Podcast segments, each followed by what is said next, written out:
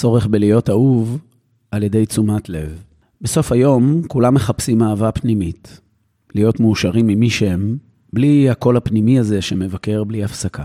כשהולכים בתל אביב, אז מדי פעם אפשר לראות הרבה מאוד אנשים שחלקם בזוגיות, חלקם רווקים, שרבים מהם כל היום עסוקים בלהיראות שווים. איך אני יודע?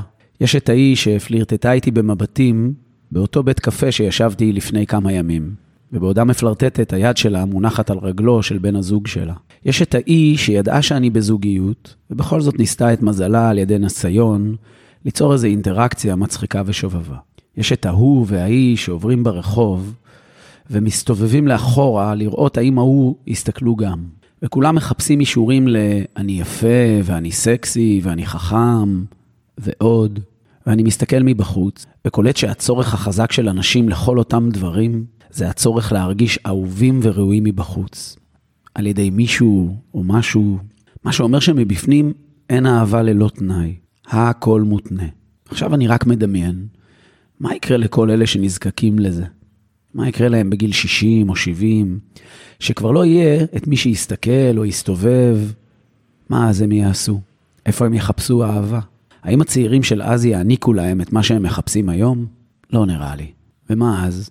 באחת הסדנאות שהנחיתי לפני הרבה מאוד שנים, שאלתי קהל של 100 איש, מה ההגדרה שלכם לפלירטוט? מעט מאוד אנשים הרימו ידיים באוויר, ומעט מאוד אנשים היו מוכנים לענות לשאלה. לי זה היה ברור למה הם לא עונים בכזאת מהירות, כי כולם יודעים שזה שגוי ולא רוצים להתעמת עם זה. אז הגדרתי להם.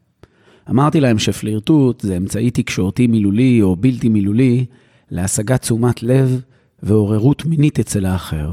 יכולתי לראות בעיניים את המתח מההגדרה. היא פתאום יצרה לנשואים, לאלה שבזוגיות, בעיה קשה. כי מה בעצם הם אומרים?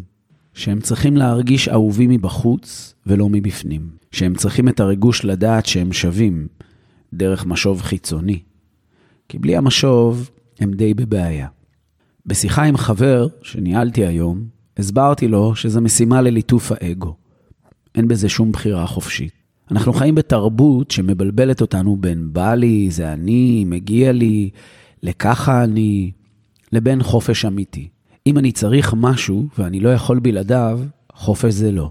אם ייקחו את הדבר הזה ממני ואני אחווה תחושת רקנות, עצבות ועוד, אז חופש זה ממש לא.